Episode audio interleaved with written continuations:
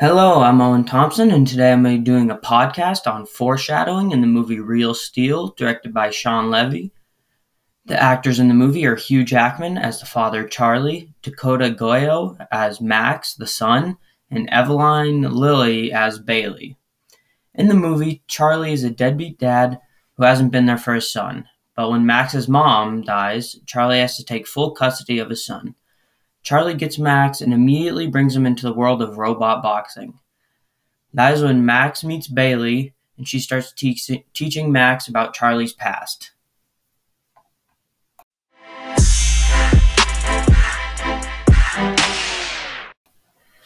Alright, in the beginning of the movie, Bailey, Charlie's friend slash roommate, is telling Max about how Charlie used to box and even and even when he was fighting a champion, he was still the underdog but he never gave up and gave it his all.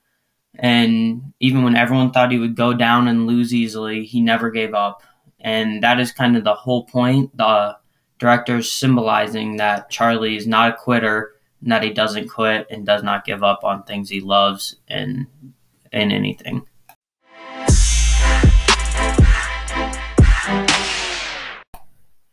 All right, so I have a sound clip here. It's at an hour and 18 minutes into the movie and 36 seconds, and it's basically Bailey talking to Max and telling him about Charlie. You've known Charlie a long time. Too long. We both kind of grew up in this gym. My daddy trained him. That's them. That's Charlie. What was he like? As a boxer? As anything. He was something. He was lean, tough, no quit, no fear. You know, come here. I'll show you something. I have this uh, this newspaper article from Phoenix 2007 when Charlie fought Nico Tandy, the top contender. You were at the Nico Tandy fight? Was Charlie was just supposed to be a warm up fight, an easy win. Nico wasn't even supposed to break a sweat. But nobody told Charlie that, so he just kept coming and coming at him. Check this out. Right, and right there, Bailey was just telling Charlie and teaching him more about his father and how he had no quit. And this will foreshadow to later on in the movie when Charlie shows that he has no quit again and no fear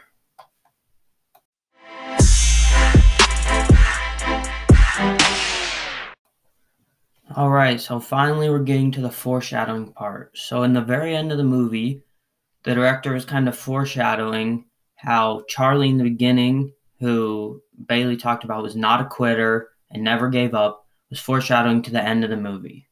So in the end of the movie, they have a bot, a robot boxer named Adam, and he is a he's a junker bot and he starts really getting beaten on and his mechanics break to where they can't control him to fight and so he has a special thing where it's called shadow boxing. So in the end of the movie, Charlie takes over and starts shadow boxing and showing his old skills of boxing, controlling the bot. And it's really just foreshadowing that Charlie never gives up. And even in time of doubt, when everyone thought their bot was going to lose, Charlie showed up and showed off his boxing skills.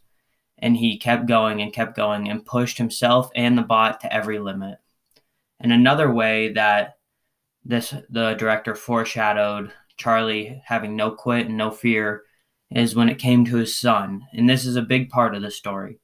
Charlie's son, he just wanted to give up and give him away, and he didn't want anything to do with him. But Charlie took control and he became friends with his son and showed his son that he would not quit. Because right before the end of the movie, they were not going to go do the final fight. But then Charlie went back and apologized to his son and told him how much he messed up and but he showed he wanted to show him that he had no quit and wanted to take the responsibility and get done with the fight because his son wanted to fight and that's all he wanted to do.